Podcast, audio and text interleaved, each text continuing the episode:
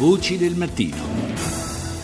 E come ultimo argomento di questa puntata di Voci del Mattino torniamo a parlare della Bulgaria, ce ne eravamo occupati alla vigilia del voto eh, parlamentare, delle elezioni politiche che si sono svolte domenica e adesso tiriamo un po' le somme, lo facciamo con Francesco Martino, corrispondente da Sofia dell'Osservatorio Balcani e Caucaso Transeuropa. Buongiorno Martino. Sì, buongiorno a voi e a tutti gli ascoltatori. Diciamo che rispetto alle eh, previsioni della vigilia, i risultati eh, che davano, mh, mm, diciamo, le previsioni davano sostanzialmente in parità i due blocchi principali, i risultati in realtà eh, hanno premiato eh, maggiormente il partito del ex eh, primo ministro Borisov.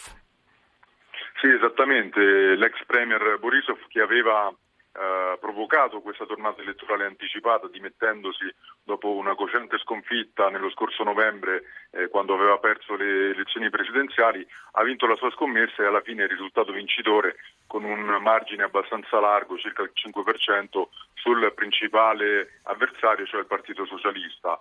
Ora però la sua vittoria rischia di essere piuttosto breve come prospettiva politica, visto che la formazione di un nuovo governo nel nuovo Parlamento di Sofia sembra tutt'altro che semplice.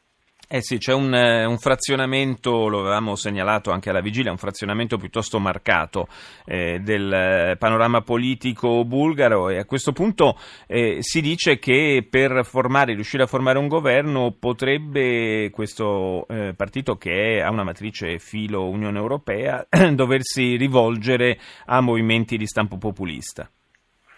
Sì, ehm, anzi direi che questa è l'unica prospettiva possibile per formare un governo. Eh, diciamo le due formazioni che potrebbero aiutare Borisov a creare un nuovo esecutivo sono da una parte i Patrioti Uniti, una coalizione di formazioni nazionaliste ed euroscettiche e dall'altra parte una, un progetto di chiaro stampo populista di un discorso imprenditore eh, che si chiama Veselin Maric, che è stato ribattezzato il Trump dei Balcani per il tipo di retorica che ha usato in campagna elettorale. Una eh, coalizione futuribile che però potrebbe mettere in seria difficoltà Borisov sia nei rapporti con i paesi vicini che nei fondamentali eh, rapporti con Bruxelles, visto che la Bulgaria eh, ha bisogno eh, in modo visibile dei fondi europei, la Bulgaria rimane ancora oggi il paese più debole dal punto di vista economico di tutta l'Unione Europea. E questo sì, è un aspetto che era assolutamente opportuno ricordare. Grazie a Francesco Martino, corrispondente dalla Bulgaria dell'Osservatorio Balcani e Caucaso Transeuropa, grazie di essere stato con noi.